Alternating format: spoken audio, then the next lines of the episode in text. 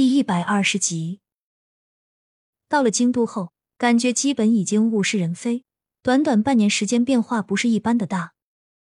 高小佳背着包先回了家，打开门，屋里空荡荡的，但是花草还活着，菜也精心被打理着，说明苏晋阳照顾的挺好。高小佳心里还是比较感激的。卸去书包，高小佳洗了个热水澡，躺在床上，很快就进入了睡眠。第二天一大早，就听见有人开门的声音。出了房间，才看到是苏晋阳来浇水了。见着高小佳回来，苏晋阳也是格外激动。你回来了也不说一声，我好去接你啊！高小佳摆摆手示意没事。之后两人一起去了富贵酒楼。李富贵看到高小佳出现，有点意外，招呼几人去包间，三个人一起好好的聊了聊。临走前。李富贵把这半年来的分红还有菜钱都给了高小佳，现在只要玉园村菜一成熟，他们第一时间就去采摘了，所以不需要高小佳来送。几人正聊得开心，门口传来敲门声，一打开才看到居然是董远清，赶紧招呼他坐下。你回来了，怎么没说一声？高小佳有点不好意思的解释道：“实在是昨天太晚了，就没跟你们说。”谢谢各位对我一直以来的照顾。我打算在京都开一家海鲜馆作为总店，由我们四人一起合资分红，如何？李富贵一听还有这等好事，赶忙答应。苏静阳想到日后有很多免费海鲜可以吃，自然也是应声连连。唯一迟疑了的就是董远清。刀疤哥，你不用出资，只要人在就好，食材都是我来提供，你们觉得如何？董远清还想说些什么，被李富贵制止了。几人举杯庆祝合作愉快。吃完饭后，董远清送高小佳回去，因为车还在他那里，所以开着也很方便。一路上两个人都没说一句话，直到到了目的地。远清哥，你不用不好意思，从我来京都，你帮了我不少忙。至于之前的事情，过去了就是过去了，你不用太在意。董远清看着高小佳认真的眼神，总觉得有些事情不知不觉间就已经错过了，点点头。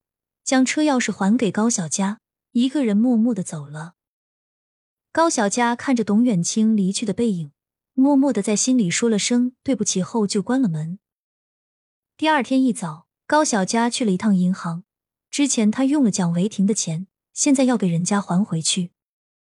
你醒了吗？醒了，怎么了？给我一个卡号，我给你把钱打过去。蒋维婷看到这话有点生气。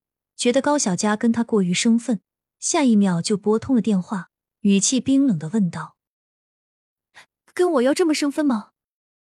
高小佳一听他的意思，就知道他误会了，赶忙好声好气的解释道：“没有，你别多想，只是因为我们还没有结婚，我不想这样子，希望你能理解我。”蒋维婷这会儿已经冷静下来了，懊恼自己为什么一碰上高小佳的事情就变得不可理喻。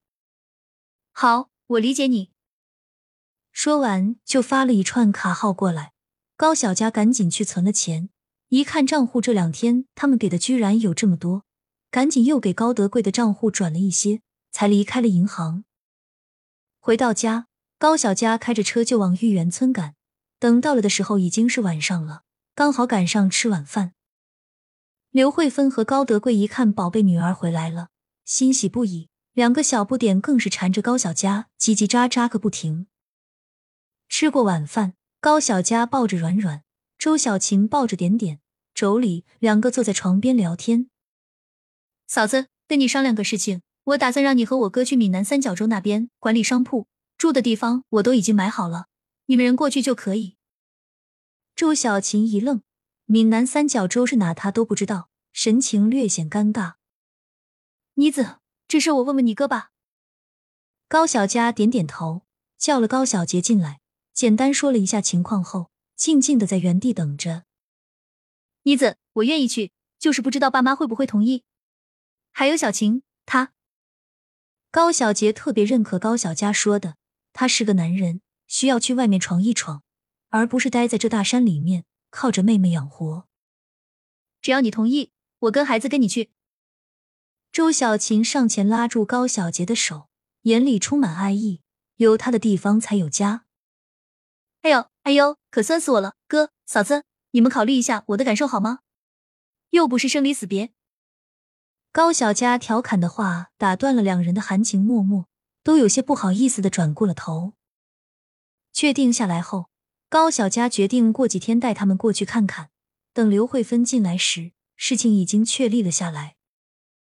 出来后，趁着没人，高小佳往刘慧芬手上偷偷塞了几万块钱，吓得刘慧芬差点叫出声来：“你哪来这么多钱？”妮子，高小佳笑笑。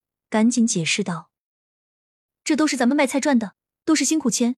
我给您是想着有时候工人过来要钱的时候，如果我爸不够，您可以补点。”刘慧芬这一听才放松了警惕，收了下来。第二天天还蒙蒙亮，高小佳就去了后山，呼吸新鲜空气。之前一直待在海边，潮湿黏腻的感觉让他不是很适应，回来后才感到舒服。刚好昨天才下过雨。整个空气格外湿润，趁着没人，高小佳又往源头加了点泉水。逛了一圈后，到了地里，高小佳专门去找了一趟李大牛。大牛哥，能不能抽点时间我跟你聊聊？李大牛已经好久没有看到高小佳了，见到他回来，出落得亭亭玉立，目光一时间难以移开。等了片刻后，才慌张的擦了下额头的汗水，回应道。妮子，你说吧，有啥事是需要我做的？别客气。高小佳打量着现在一身黝黑的李大牛，脸上带着憨厚的笑容，微笑的说道：“大牛哥，你别误会，我是打算让你去帮我管店面的运输。现在小丫他们也大了，再过几年，我准备把店面交给你们兄妹几人打理，如何？”高小佳的话让李大牛倍感意外，他从没有想过自己一个大老粗还能走出山村，赶紧摆摆手，想要拒绝。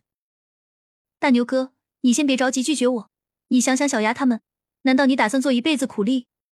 我是因为信任你，才会把这个工作交给你，别人是不会有的。我相信我的眼光，也请你给自己一个机会好吗？高小佳及时的打断了李大牛的话，一番苦口婆心的劝导后，李大牛总算答应要试试，不为别人，只为上学的弟弟妹妹。